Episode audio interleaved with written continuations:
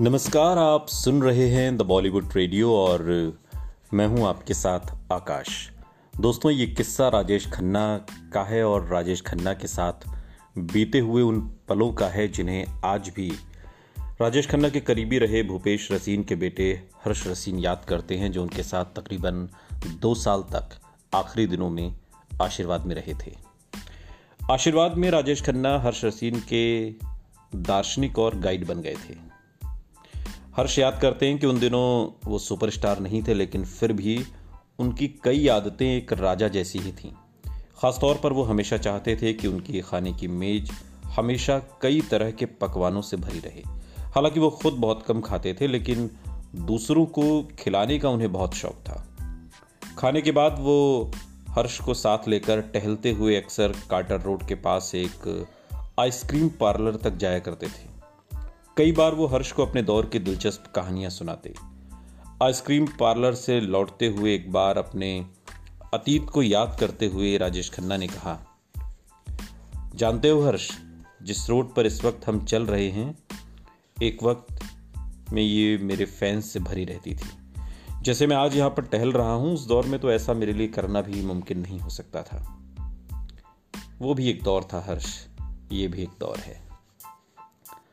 मुंबई में शुरुआती संघर्षों के दौरान ऐसा वक्त भी आया जब हर्ष की किस्मत और हिम्मत दोनों जवाब देने लगी और वो वापस दिल्ली लौटने के बारे में सोचने लगे। उस रात डिनर के दौरान राजेश खन्ना ने देखा कि हर्ष काफ़ी परेशान है। वो कुछ दिन से चुप है। राजेश खन्ना की आँखें ऐसे जज्बात से वाकिफ थीं। हारा हुआ महसूस करने जैसा कैसा लगता है, वो इससे अच्छी तरह से वाकिफ थे। वो खुद भी कई बार इसके इस दौर से गुजर चुके थे। डिनर के बाद वो हर्ष के कमरे में गए और अपने पास बैठा कर उससे पूछा कि फ़िल्म इंडस्ट्री में उनका संघर्ष कैसा चल रहा है। जवाब में बुझे हुए हर्ष ने बताया कि उसका अब सब्र जवाब देने लगा है। हर्ष की बात सुनकर राजेश खन्ना के चेहरे पर जानी पहचानी मुस्कान आ गई। वो बोले, तूने कभी ट्रेन में सफ़र किया है? सवाल ने हर्ष को थोड़ा हैरान किया। महीनों से फ़िल्म इंडस्ट्री में धक्के खाते हुए पहले ही परेशान हैं और अब ये ट्रेन कहाँ से आ गई? राजेश खन्ना आगे बोले, सोच कि रात का वक्त है, तुम सेकंड क्लास के डिब्बे में हो।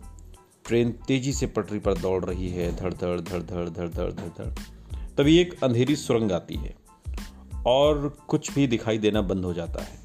गुप्त अंधेरा। लेकिन वो ट्रेन अब भी पटरी पर उसी रफ्तार से दौड़ रही है। अंधेरे की परवाह किए बगैर। वो रुकी नहीं है। और फिर कुछ ही देर में अचानक तुम्हें बड़ी रोशनी नज़र आती है। वो रोशनी फिल्मी दुनिया है। तो तुम अभी उस अंधेरे टनल में हो, लेकिन उम्मीद और ट्रैक कभी मत छोड़ना। चलते रहना। अपनी मंजिल तक तुम ज़रूर पहुँच जाओगे। हर्ष उनके चेहरे को देखता रह गया। उस रात कामयाबी का शिखर और नाकामी का गहरा दलदल देख चुका। एक गुजरे जमाने का सुपरस्टार, एक स्ट्रगलर के हौसलों की मीनार खड़ी कर रहा था। उसकी हौसला अफजाई ने हर्ष में एक नई उम्मीद फूंक दी। हर्ष का हौसला बढ़ाकर वो वहाँ से जाने के लिए उठे तभी उन्हें कुछ याद आया। लेकिन याद रखना, ये फ़िल्म इंडस्ट्री है। अच्छे से अच्छे आदमी को भी ये सेल्फिश बना देती है। प्यार बचा के रखना, यहाँ पर खो मत जाना। और इस नसीहत के साथ राजेश खन्ना ने गुड नाइट कहा। सुनते रहिए। द बॉलीवुड रेडियो, सुनता है सारा इंडिया।